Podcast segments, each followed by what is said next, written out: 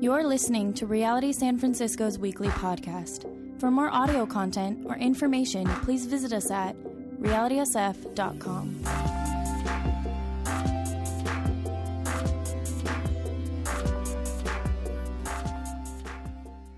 Uh, guys, it's a privilege to be here. Uh, Dave asked me to keep going in the Genesis series, so turn in your Bibles to Genesis 38. It is beautiful weather. Appreciate it. Yesterday for us in Stockton, it was 108. what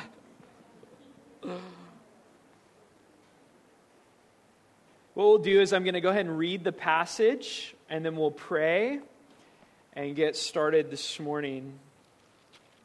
Genesis 38, verse 1.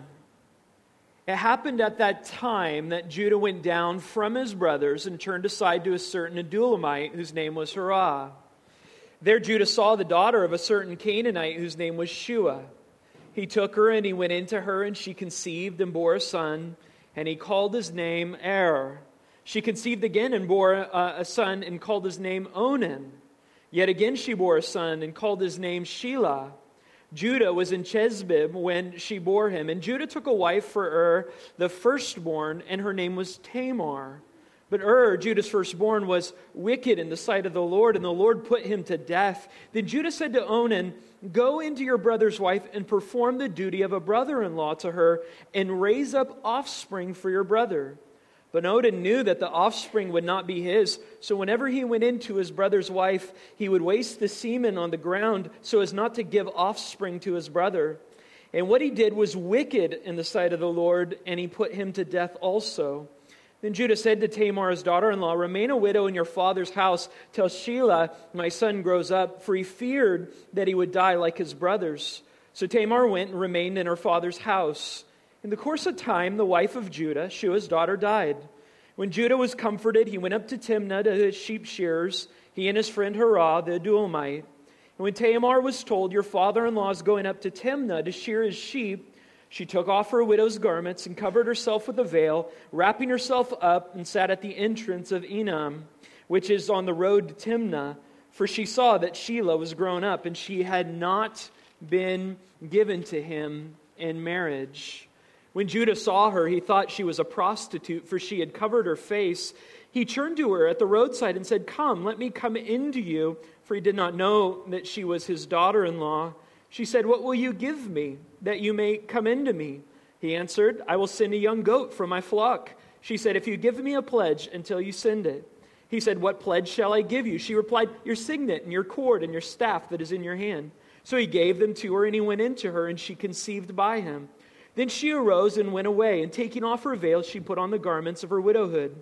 Then Judah sent the young goat by his friend the Adullamite to take back the pledge uh, from the woman's hand, and he, did, uh, and he asked the men of the place, Where's the cult prostitute who was at Enam at the roadside? And they said, No cult prostitute has been here. So he returned to Judah and said, I have not found her. Also, the men of the place said, No cult prostitute has been here.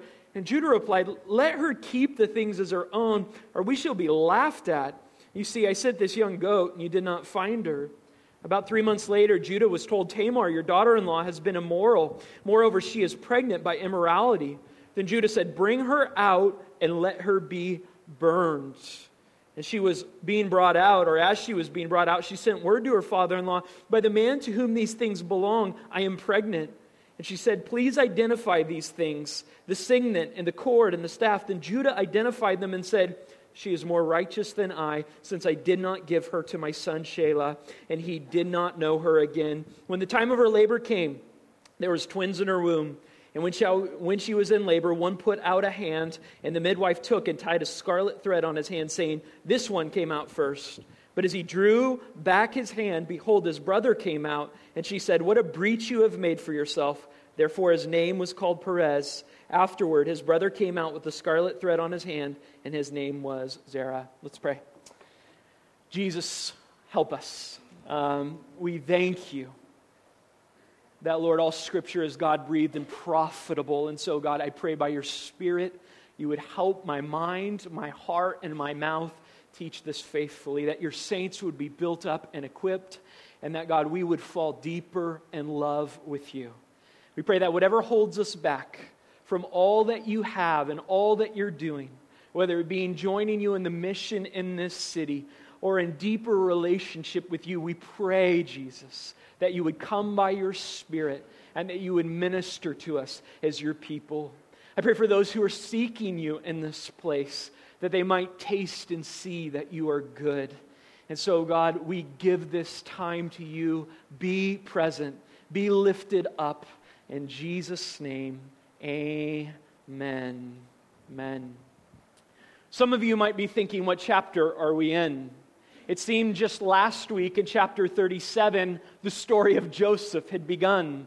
In fact, quite a dramatic, dramatic conclusion to the end of that story as Joseph was thrown in a well, his brothers wanting to kill him for being a dreamer, and then being sold as a slave to the Ishmaelites, then being sold as a slave to the Egyptian Potiphar. And so we're ready, we're right there, and then all of a sudden it changes gears. Are we in the right chapter? What about the story of Joseph? What happens to Joseph in Egypt? Why the sudden change? Why is this happening in this way? It reminds me of the time uh, it was Lost Season 2 where uh, some of you might remember at the end of season one, you've got the hatch and you're wondering, what's the hatch? You've grown to love the characters. And all of a sudden in season two, they introduce the tail section. They call them the tailies. And you're like, I don't want the tailies. I want to know what happened with the original characters. And, and, and so we might, and, and as has been done, uh, some even speculate that this chapter was added in, that was an interruption, something added at a later time. But there's something profound that happens in this chapter that speaks to us and uh, speaks to the situation of Judah. Hear this contrast. Uh, in Genesis 37, verse 26 to 27, as Joseph is sitting in the well, as he's, you know, contemplating and hearing his brothers talk, as they treat his life so casually as they eat a meal, Judah said to his brothers, What profit is it if we kill our brother and conceal his blood? Come, let us sell him to the Ishmaelites, and let not our uh, hand be upon him, for he is our brother, our own flesh. And his brothers listened to him. He said, What do we get? What does it profit us if we just kill him? Why don't we sell him and make some coin? Let's get rid of him that way. That way he's gone and we get, have something to show for our effort hard hearted, cold hearted to treat a brother like this. And then in Genesis 44, the story is at this time Joseph is second in Egypt. He's the ruler uh, at the world ruling empire at that time. He's testing his brothers to see if they're repentant. Uh, he's put a silver chalice in the younger brother Benjamin's sack, and he's uh, confronted them and said, I'm going to keep Benjamin uh, for myself. I'm going to make him a slave because he's violated my law by stealing from me. And who speaks up but Judah? And uh, Genesis 44, 33 to 34. Listen, now therefore, please let your servant remain instead of the boy as a servant to my Lord, and let the boy go back with his brothers. For how can I go back to my father if the boy is not with me? I fear to see the evil that would find my father. Fascinating. What happens from Genesis 37, Judah cold hearted, let's make some coin on him, to him standing up for Benjamin and literally saying, Me for him. I'll be the substitute. I will become the slave. Let his judgment fall on me. And chapter 38 tells us the churning of a wicked father, the hope for a wicked father, the, the pursuit and the redemption of uh, Judah. And so we'll dive into that uh, this morning, and I pray all glean from it. So, what I want to do is talk about the story first and lay the context, and then glean some lessons from it. And so, notice with me in verse 1 it happened at that time that Judah went down from his brothers and turned aside to a certain Adullamite whose name was Hirah. Now, what does that mean at that time? It's the time that the Joseph has been sold as a slave. It's the time that they went back to their father Jacob and they showed him the coat of many colors, tattered now. They'd killed a goat and they had put the uh, goat of the blood, or the blood of the goat, all over it and said a wild beast must have torn him up. That Jacob is mourning. And it's at this time, at the height of his mourning period, that Judah says, I'm out, I'm, I'm leaving. And it says he went down. Now, all through this story, uh, the narrative is drawing contrast and drawing similarities. That phrase, he went down, is also used of Joseph when he's sold to the Egyptians. That Joseph goes down, that he's sold to the Ishmaelites, he goes down. And there's some similarities and some contrast that the narrator wants to present to us.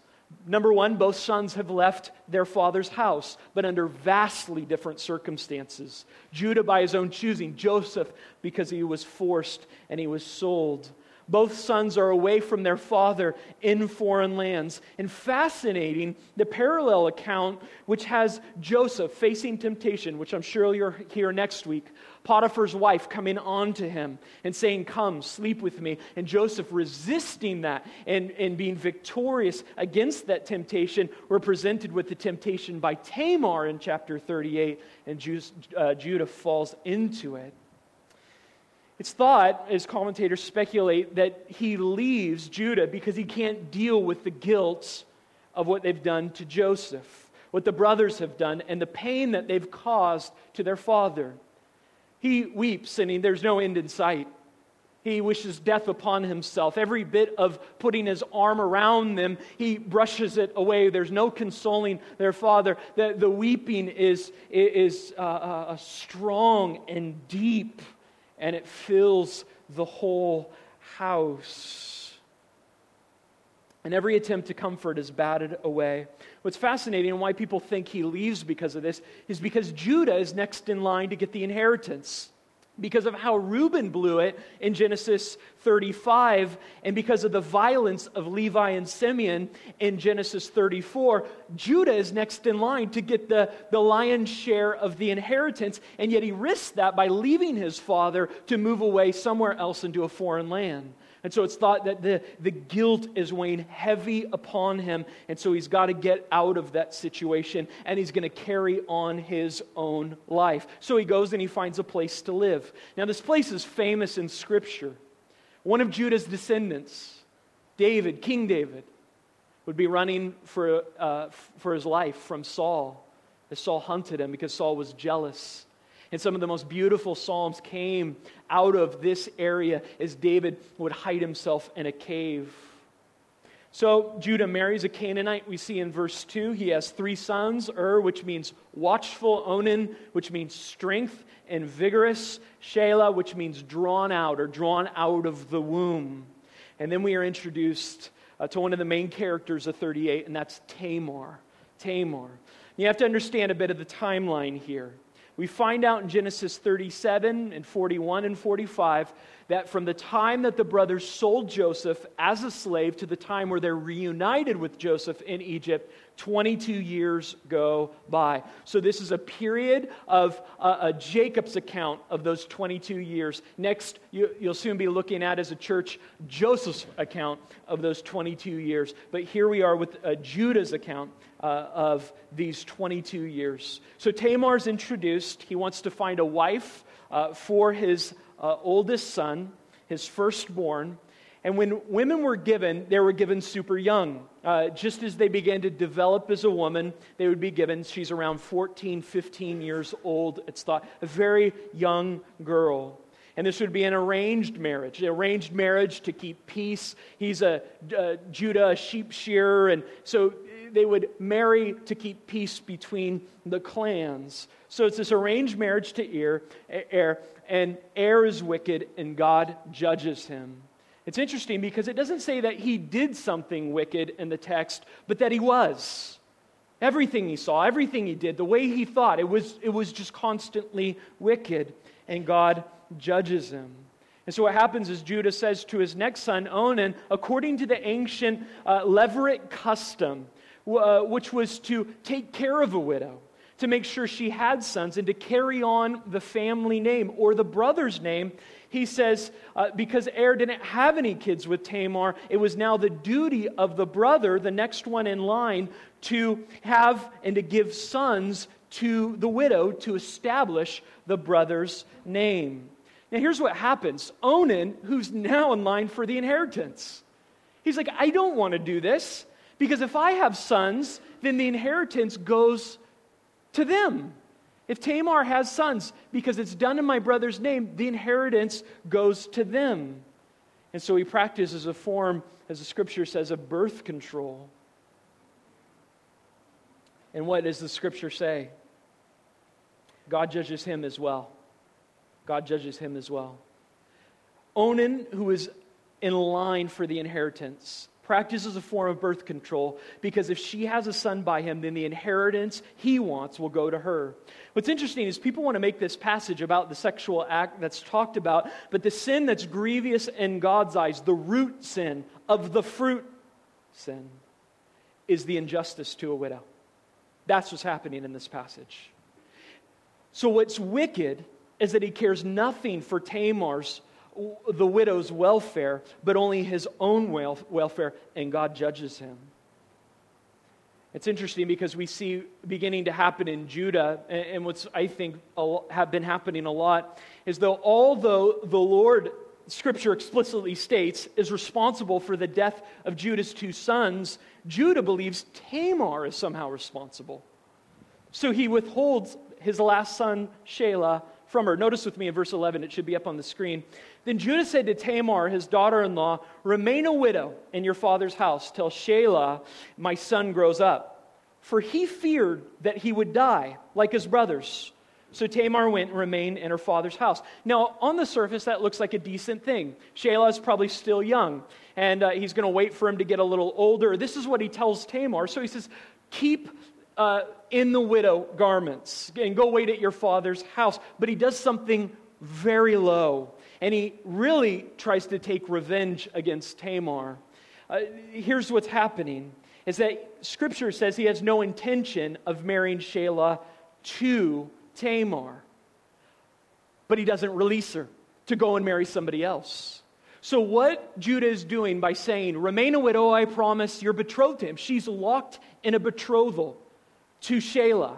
And what Judah is saying, with no intention to give his third son to her, is that he wants her to remain barren and a widow for the rest of her life. Go let your father take care of you. It was his responsibility to see a son raised up. He doesn't want to do it. In his mind, it's Tamar's fault for this whole fiasco. And so, in an act of revenge, he wants her to live barren and as a widow. He does not set her free and release her to marry somebody else. So she's locked in this betrayal or, or this betrothal.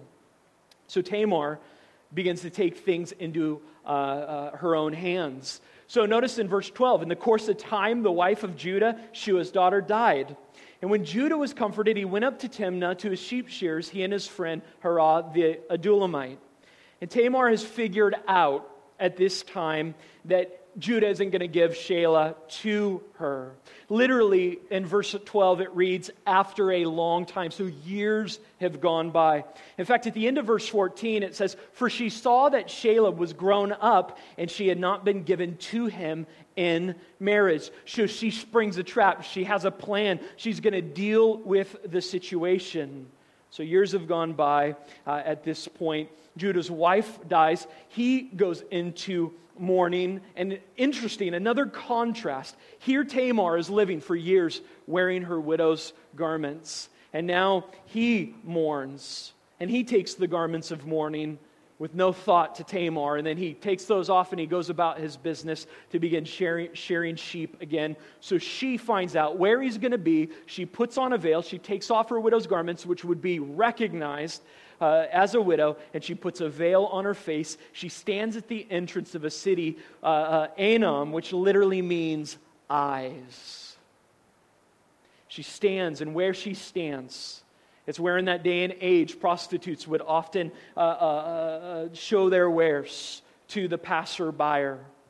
And what happens is, uh, thinking Tamar is a prostitute, he says, uh, Let me come in and sleep with you.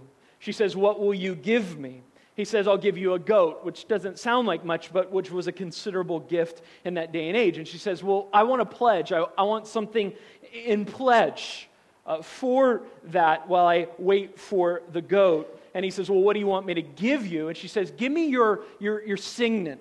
Give me the cord and the, and the staff. And what that was was this, a, a, a round cylinder stone that would be etched. And it was what Judah would use to seal transactions. It was basically his wallet, it was his identity.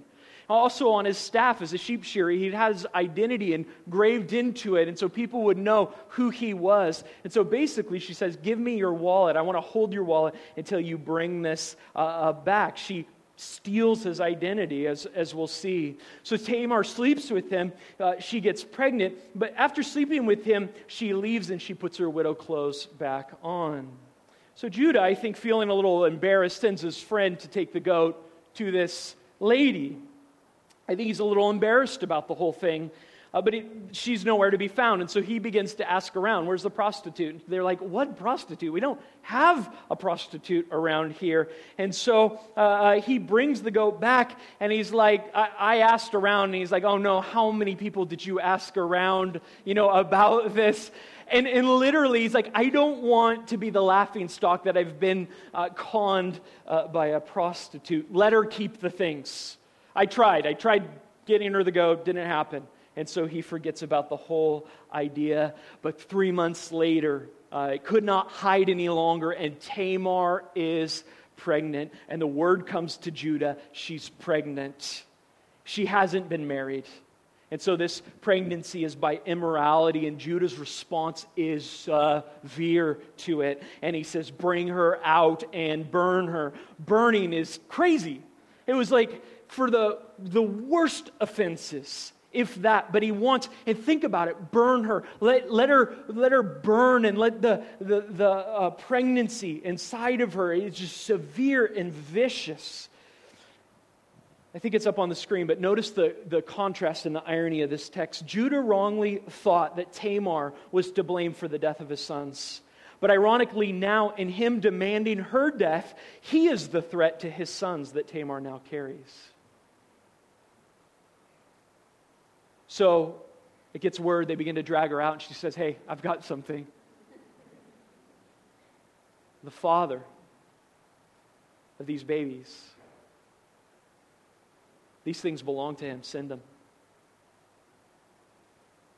And Judah, verse 26 says, identified them and said, She is more righteous than I, since I did not give her to my son Shelah, and he did not know her again. Something happens here and we'll get into it. It's, it's pretty profound for him. Something drops for him that, that changes things, that leads into chapter 44, where Judah is different. But Judah, or Tamar, then has the twin boys, Perez and Zariah. Uh, what are some of the lessons that we draw from this text? One of the first lessons that I see is that God loves justice. God cares about justice. God cares about the widow. God cares about the orphan. God cares about the single parent. God cares about the foster kid. God cares about the broken and the downtrodden. He cares about them, and that He cares about His people caring about them because they're representing Him. God says strong things in Scripture. Whoever touches you touches the apple of my eye. It's not a light thing that someone would do injustice to one of his uh, own, one of his kids. You know, when you get your back scratched, you don't say, hey, scratch my eyes too. You know, it's horrible. They make whole horror movies about eyes, ah, that are embedded forever. You can't get them out.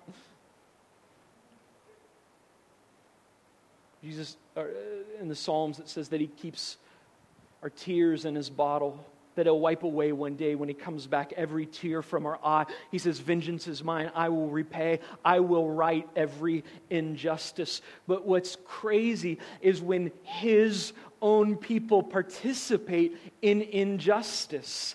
Here's this potent scripture in Isaiah chapter 1, verse 14 to 17. It says, Your new moons and your appointed feast my soul hates. They've become a burden to me. I'm weary of bear, bearing them. When you spread out your hands, I will hide my eyes from you. Even though you make many prayers, I will not listen. Your hands are full of blood. Wash yourselves, make yourselves clean. Remove the evil of your deeds from before my eyes. Cease to do evil. Learn to do good. Seek justice. Correct oppression. Bring justice to the fatherless. Plead the widow's cause. What he says is, he says, all the activity, all the spirituality, all the singing, all the raising of the hands, all the, the, the prayers aren't a sign of intimacy. What is a sign of a ferocious, red hot love for me and with me will translate always into a red hot love for other people.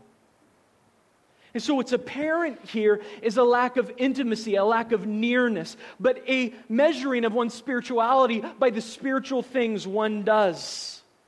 He says, You're fast, I'm done. The feast, the things done in my name. When, when people are forgotten, don't you remember? I came for you when you were an outcast.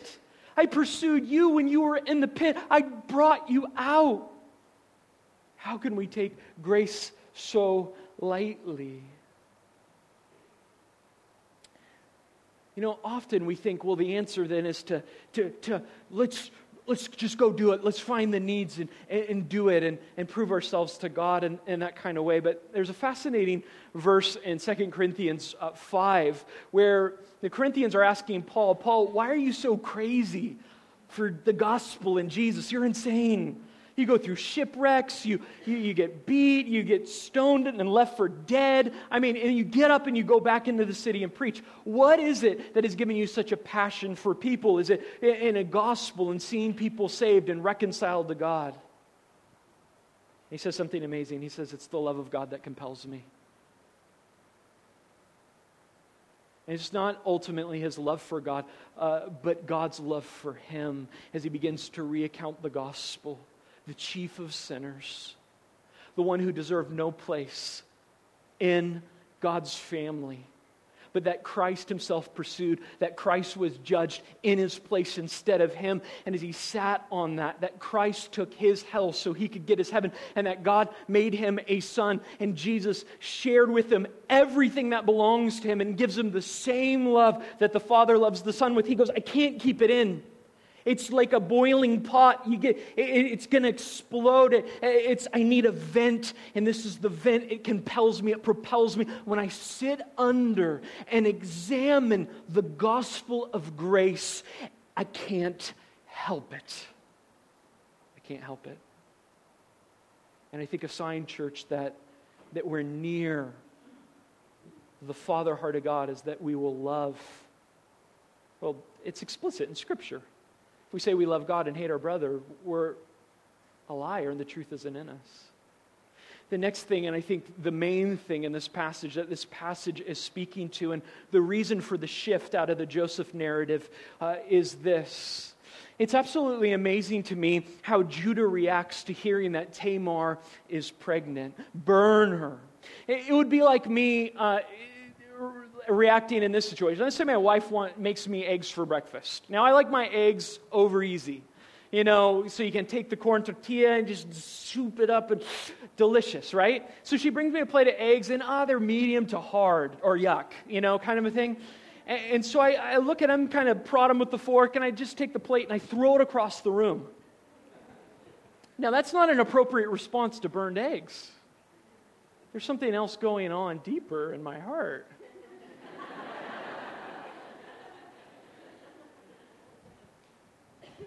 And Judah's response to Tamar is not an appropriate response. He's showing his hand. There's something deeper going on in his heart.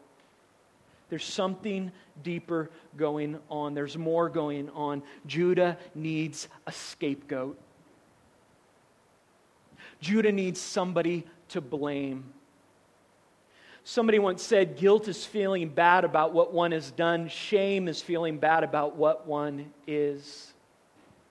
And Judah will not face himself. He will not face his own heart. He will not face the sin of what he's done to his brother, the grief that he's caused to his father, take any responsibility that he's been a terrible father and he's fathered evil sons. He takes no share of the blame for that, but he creates a world where others are to blame, other things are to blame. It's the circumstance, it's the situation, it's all them. He, he keeps himself out of that guilt, out of that feeling of shame by putting this on somebody else. And he's got this thing about Tamar. He's convinced himself and created a world that she's the cause for the death of his sons. He doesn't even give it a thought that they were evil. He knows better than that. But we all do this, don't we? We all participate in this. In fact, it started at the very beginning Remember Adam and Eve, they're in the garden. And sin comes into the world. They believe the serpent's lie. The serpent says, Are you sure God really loves you? Or sure, you sure he wants freedom? I mean, he's limiting you. You can't eat of every tree. What kind of freedom's that? I don't think he really loves you. He's putting borders and, and he's putting boundaries on what you can do. I, I think if he loved you, he'd just let you decide for yourselves. So we bought the lie. We wanted to be our own masters. We wanted to decide for ourselves where boundaries were. What happens is we believe that and they experience shame. They were naked and unashamed, and now they're shamed. They cover themselves in fig leaves. They hide from God. God says, Why are you hiding? This is what we do. We walk together. Say, because we are naked. But another way that we cover ourselves, and here's what this chapter is dealing with, and this is what Adam and Eve go right to. Another way that we cover ourselves or take our eyes off of our own shame is to put somebody's eyes on somebody else's shame. Adam says, It's the wife you gave me, it's, it's the woman. It's her fault. She gave me it. The, the woman goes, No, it's, it's, it's the serpent, it's the created thing. And ever since, it's my spouse that's the problem in my marriage, it's my kids. If only they could behave a little better. It's my parents. It's the way that I was raised. It was the environment that I was raised in. Doug Larson said the reason people blame things on the previous generations is that there's only one other choice. It's my boss, it's my coworkers.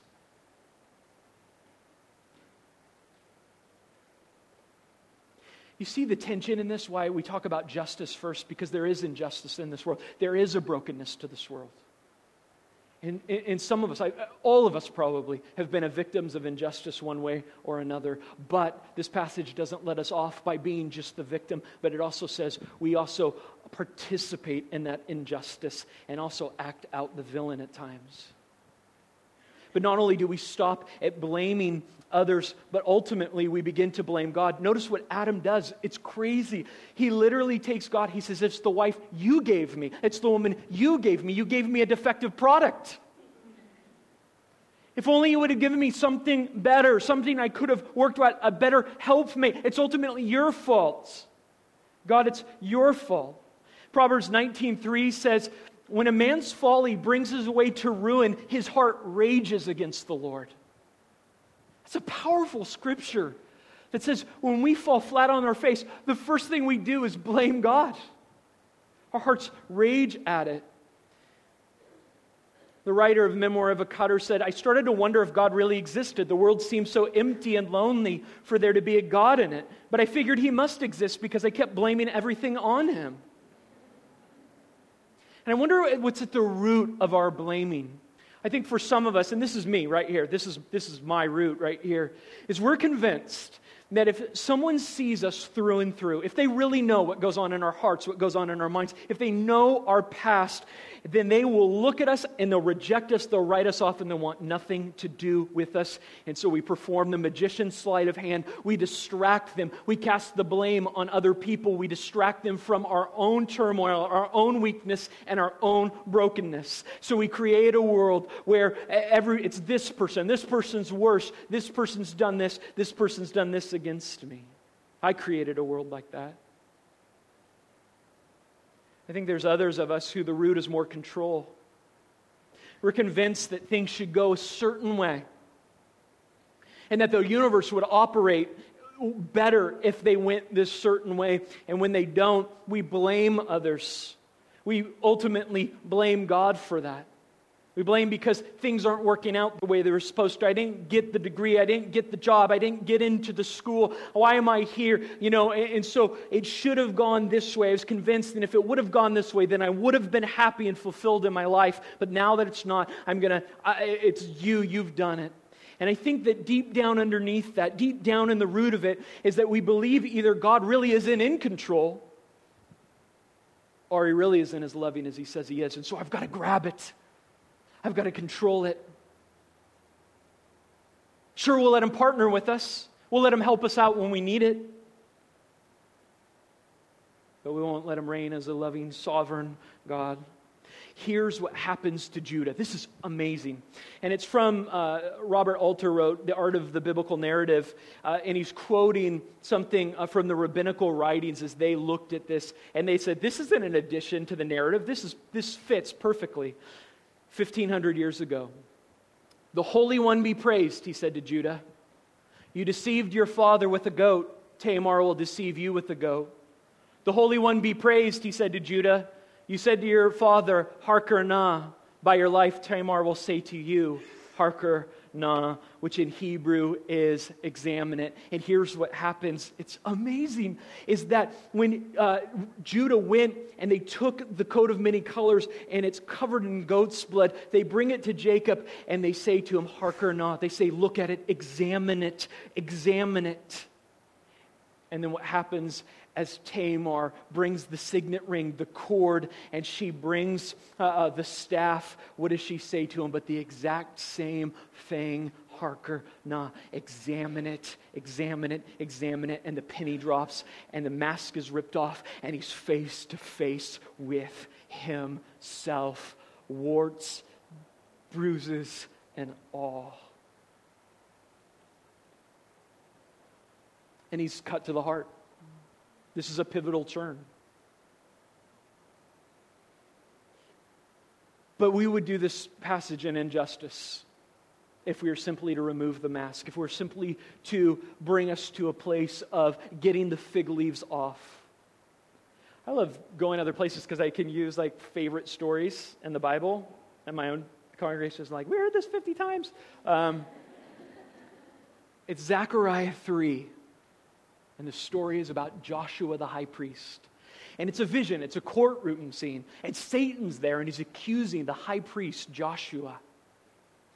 And he says, How are you letting this guy serve before you? He's covered in filthy garments.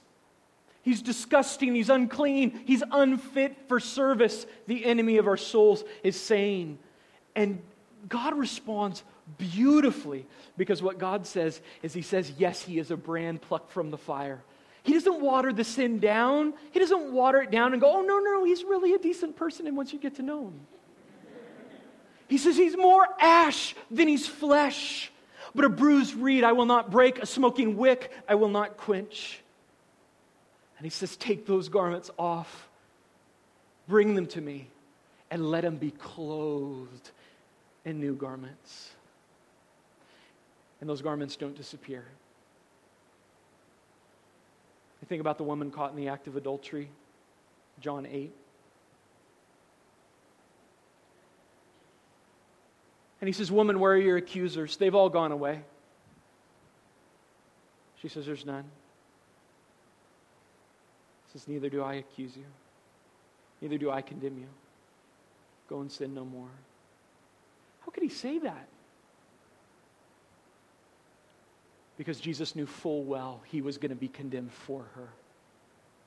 That he was going to wear the garments of that adultery and be judged in her place, that he was going to wear the garments of Joshua the high priest and be judged in his place, that he would wear the garments of Judah and be judged in his place. The great storyline, the great grace of the, of the gospel is that before Jesus comes as the lion of the tribe of Judah, he comes as the lamb that was slain for you and for me. And 2 Corinthians 5:21 says God made him who knew no sin to become sin. You're in my sin. Our unmasked sin, our repentant sin, that in him we might become the righteousness of God. You see, the beautiful thing about this parallel story, the 22 years that are happening as Joseph is living in purity, Judah's failing in purity. As Joseph is being raised up, Judah's family is fragmenting. And as much as I personally this morning would love to find myself in the story of Joseph and draw qualities from his life unto myself to be perfectly honest before you and before the Lord, my life is more consistent with Genesis 38 than Genesis 39 and on. But here's the glory of the gospel Jesus came and wrapped himself in human flesh and that while our lives were fragmenting, while they were broken, while we failed under temptation, while we gave in to hatred, while we were villains of injustice in every way, He was perfect. He did not fail in temptation, but not just to show us this is the way you do it, but to do it for us because we never could. Do you understand? The gospel teaches that as you unmask yourself, He has a much better garment for you to wear, His perfect righteous record, and you wrap yourself in that. He declares before heaven, You are beautiful, without flaw, spotless, and glorious. And when God sees you, He sees the beauty and the obedience of Jesus. And that changes things and where Judah had to wait, right? For, to, for Joseph to reveal himself. Is he said, I'll be the substitute. And then Joseph reveals himself and throws his arms around him and cries, and it's me, the brother. This morning, the greater Joseph is here, and he reveals himself first. He says, I was the substitute. And we love him because he first loved us. And he's waiting for you. Repentance is one of the most glorious things we could ever do to unmask, to stop blaming others for our problems, to let go, to come near to God. You see the distance and the barrier that blaming can create between others and between our relationship with Jesus. And He unmasks it, He knows. Do you know that Jesus sees you through and through? That He's intimately acquainted with all your ways, and He will never reject you. I will never leave you. I am with you always. That's the glory of the gospel. It's the glory of our story. And grace upon grace. Tamar's twins show up in Matthew 1. In the genealogy of Jesus, the Messiah who would come to take away the sin of the world. So, what do we do this morning? I charge you, church, to take Jesus and hearken not. Examine him. Taste and see that he's good. Think about the gospel, think about the implications. Feel his arms around you and be healed this morning. Hold communion in your hand, his body broken for you so you could be made whole, his blood shed so that your sins, though they're as scarlet, could be whiter than snow. If you don't know Jesus, examine him and see that he's good. Jesus, we love you. We praise you. We thank you for this scripture. We thank you for this passage. And God, I just pray that you would stir within us a longing to be unmasked in your presence. We thank you for wearing our garments on the cross and being judged in our place and giving us your perfect, beautiful garment. God, I pray that through intimacy you would bear much fruit, much care for the broken for the fatherless and the widow in the city. That God, we'd embody a whole different set of values, values that are consistent with the kingdom of God and your gospel. That we not be only hearers, but doers of the word. So we love you this morning. We turn to you in spirit. We just pray that you would work now in this time, in this place. In Jesus' name, amen.